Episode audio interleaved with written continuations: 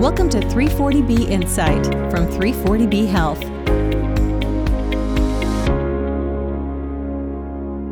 Hello from Washington, D.C., and welcome back to 340B Insight, the podcast about the 340B drug pricing program.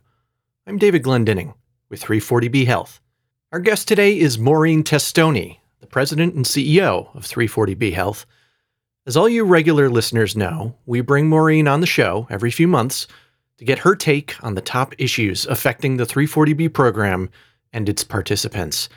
Since we last spoke with her in September, there's been no shortage of important developments, including in federal courts and on Capitol Hill.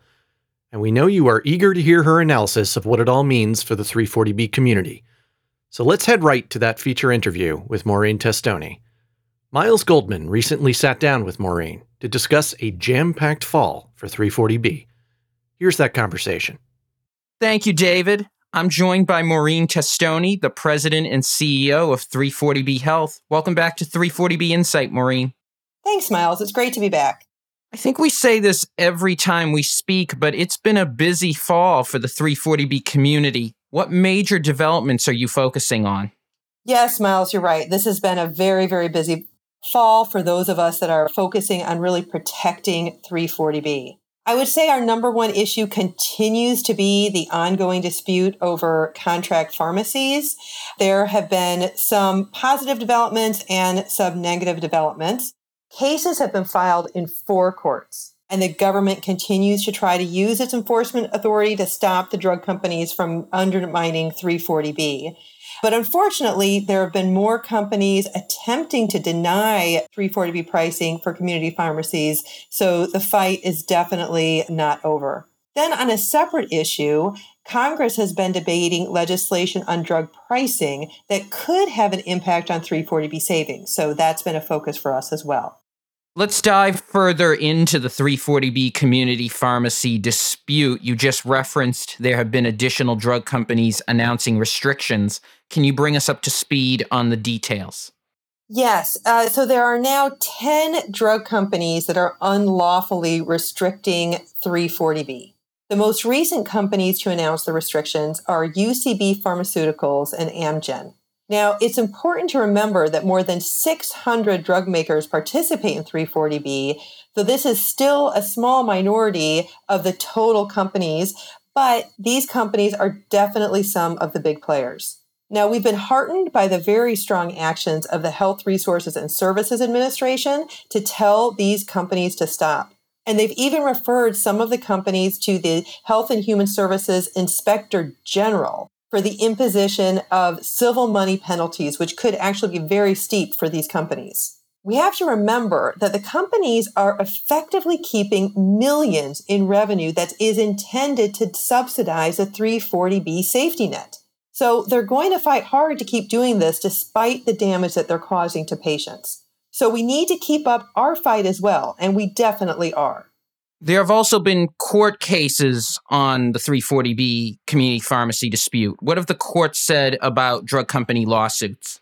So the court cases have been very interesting, Miles. All of the different lawsuits have been filed in four different courts. So three of those courts have issued decisions. And the good news is that two of those courts have said the companies do not have the right to impose conditions on 340B pricing, and that's huge. But one court ruled in the drug company's favor. Now, we think they got it wrong, and we are urging the government to appeal that decision to a higher court. So far, with those three cases, the drug companies have appealed the two cases that were decided in the government's favor. And for the case that was decided in the drug company's favor, HRSA has issued a statement saying that it disagrees with that court's decision and it's considering its options. We at 340B Health are strongly encouraging the government to appeal, and they must make that decision by early January. That's going to be their deadline by which they would have to file a notice of appeal. Well, we'll certainly be keeping an eye on that. Are there courts we are still waiting to hear from? Yes, there is one other court that we are waiting to hear from, and the decision could really come at any time. They've already held a hearing, so there's nothing else that needs to be done before the judge can issue a decision. But there's no deadline for action, so we don't know for sure when that decision is going to come. In the meantime, the government has been so consistent and so strong in stating that it really believes these actions are unlawful and defending their authority to enforce the 340B statute. And we are strongly supporting the government in this position. There's also a case involving the drug industry consultant Calderos. Can you explain more about this court case and what Calderos is trying to do? This is an important case, with implications not just for the contract pharmacy dispute, but also for how the entire 340B program would operate. Calderos has developed a software product that they're marketing to drug companies that would take drug claims and analyze whether a 340B price is appropriate. Only after that happens would the hospital receive the discounted pricing.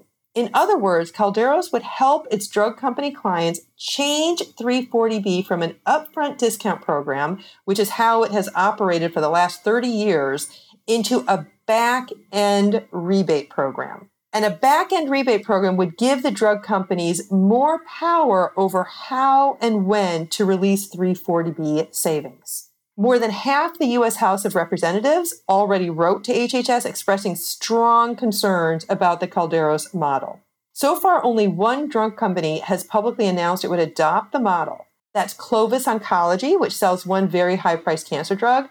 But after pressure from hospitals and other advocates, Clovis backed down. However, one thing that has happened that you alluded to, Miles, is that Calderos has sued HHS. So there is a court case pending.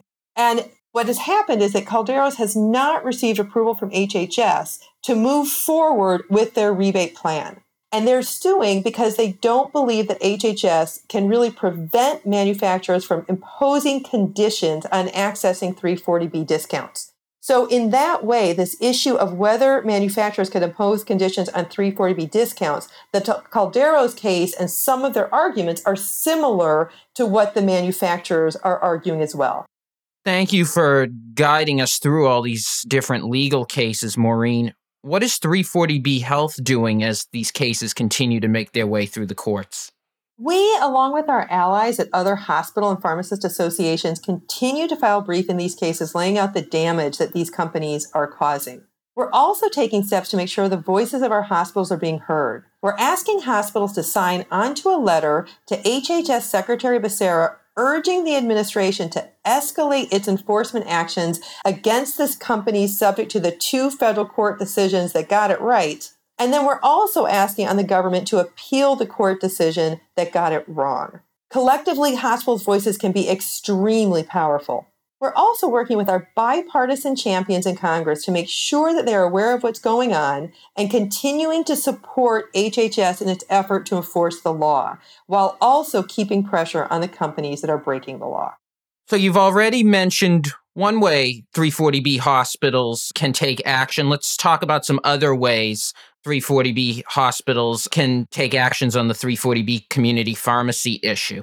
We've been working closely with our member hospitals to make sure that they're filing reports with HRSA whenever they are overcharged or denied a 340B price through contract pharmacies.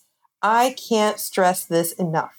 Hospitals filing those reports are vital to the government's ability to enforce the law and launch enforcement actions against the new companies that are refusing discounts. Despite the fact that the companies are saying they're not going to offer discounts, HRSA cannot move forward without concrete evidence of harm.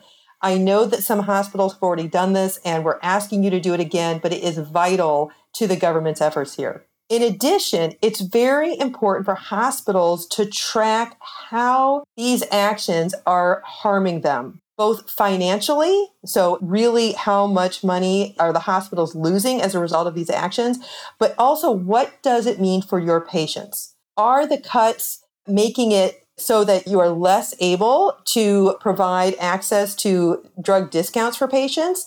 Is it making it less likely for you to open a new clinic or maybe to expand services like diabetes assistance for example. This information is very important for us to have and for you to share with your congressional representatives and your senators. It's just critical to be able to translate what these drug company actions mean in terms of helping serve your low-income patients. Let's move to discussing some 340B related issues on Capitol Hill. We've heard about Congress including provisions to lower drug prices in the Build Back Better Act. What does the legislation mean for 340B hospitals? The provisions designed to bring down drug prices could have an impact on 340B savings. They would have an impact, certainly, on drugs dispensed to Medicare, but the impact on drugs outside of Medicare is less clear. The bill would establish prices that are 25 to 60% lower for 10 of the top spending drugs that have been on the market for multiple years that are currently covered under Medicare Part D, as well as all insulin products. So those are some big pricing changes to those drugs. And then in later years, they would expand some of those pricing restrictions, which could include Part B drugs. So it's pretty clear that that is going to mean lower reimbursement for drugs given to Medicare patients. This could have an impact over time as well on commercial drugs, but that is much harder to predict. Currently, these limitations apply only to Medicare drugs, not to commercial drugs, which is a very big change from aspects from prior drafts of this legislation. We've also spoken before about legislation to protect 340B eligibility for some 340B hospitals during the public health emergency. Are there any updates you can share about these efforts? There's bipartisan legislation in both the House and the Senate that would prevent hospitals from losing access to 340B because of pandemic-related shifts in patient case mixes. We know this is a serious issue for a number of 340B hospitals. Unfortunately, the bill language was not included in the current continuing resolution that keeps the federal government funded, but there will be another opportunity in February to add these provisions into the next government funding bill. Fortunately, both bills continue to gain co-sponsors, including among the leadership of both parties, and our hospital members who are worried about losing 340B eligibility should continue to call on their elected officials to lend their support. In addition, we are strongly urging hospitals that are impacted by this issue to contact HRSA directly and describe how the pandemic is causing you to have this eligibility issue in terms of participating in 340B. We are also encouraging you to ask the government to waive the existing rules to allow you to retain your status as a 340B covered entity, at least through this period of a pandemic. We are very, very concerned about the situation that some of our members face where they cannot participate in 340B due solely to the fact that they had to weather a pandemic. And it caused a temporary change in their patient case mix that made them technically not eligible for 340B. I think this is a very big decision. It can cause hospitals to lose potentially close to 2 years of 340B savings. And we really, really urge the government, either the administration or Congress, to rectify this issue. Let's move down the street from Capitol Hill to the U.S. Supreme Court. Recently, the U.S. Supreme Court heard oral arguments in a case involving Medicare pay cuts to 340B hospitals. How did it go? What happens next in that case, and what could it mean for efforts to stop the cuts? This case involves a policy adopted in 2018 that cut what Medicare Part B pays many 340B hospitals for outpatient drugs by nearly 30%. 340B Health is not a party to the lawsuit, but we agree with the plaintiff that this policy is unlawful and must be reversed. A lower court agreed with our point of view, but an appeals court found CMS has the authority to impose the cuts. The oral arguments were fascinating, and I'd urge you to listen to the recording or read the transcript if you're interested in this. I think the attorney for the hospitals did a great job of laying out why this cut must be reversed. But we won't know how the court will rule until next spring, and possibly as late as June. Turning our attention now to 2022, in just about a month and a half, the 340B Coalition Winter Conference will be underway on January 31st through February 2nd. Are there any previews you can share? So it's been 2 years since we had our last winter conference in San Diego, and we are just so excited to welcome everybody back there in person at the end of January. I do want to note that we are taking COVID precautions because this is an in-person conference. So all attendees must be vaccinated or provide a negative test, and attendees will be required to upload that information in order to have access to the event. We're very excited to see everybody, and we're planning a great lineup of speakers and sessions and many, many great networking opportunities. So I strongly encourage everyone in 340B World to sign up, and I'm looking forward to seeing you there. Definitely looking forward to that as well, Maureen. Thank you as always, Maureen, for the updates, not only today, but throughout 2021. I know we will speak again in 2022. Happy holidays. Thank you, Miles. Happy holidays, everyone. Our thanks again to Maureen Testoni for getting our listeners caught up on all things 340B as we close out 2021 and look forward to another exciting year for the program. As always, we recommend you check out the show notes for this episode for more helpful resources on the issues we discussed. That includes the link to the letter to HHS Secretary Becerra that Maureen mentioned, for those of you whose hospitals have not yet signed on. And we do hope you register for the 340B Coalition Winter Conference taking place in San Diego at the end of January, if you haven't already done so. It will be great to see all of you in person again. This is our final scheduled podcast for 2021, as we will be taking a short break for the year-end holidays. Believe it or not, this is our 40th episode since we launched the podcast in May 2020. We remain grateful to you, the listeners, for making this show such a success. And we remain committed to providing you with the 340B information and insights you need as we launch Season 3 in just a few weeks. Please keep those episode ideas and comments coming. You can reach us at podcast@340bhealth.org. We wish you a safe and joyful holiday season with your loved ones. As always, thanks for listening, and be well. Thanks for listening to 340B Insight. Subscribe and rate us on Apple Podcasts, Google Play, Spotify, or wherever you listen to podcasts. For more information, visit our website at 340bpodcast.org. You can also follow us on Twitter at 340B Health and submit a question or idea to the show by emailing us at podcast@340bhealth.org.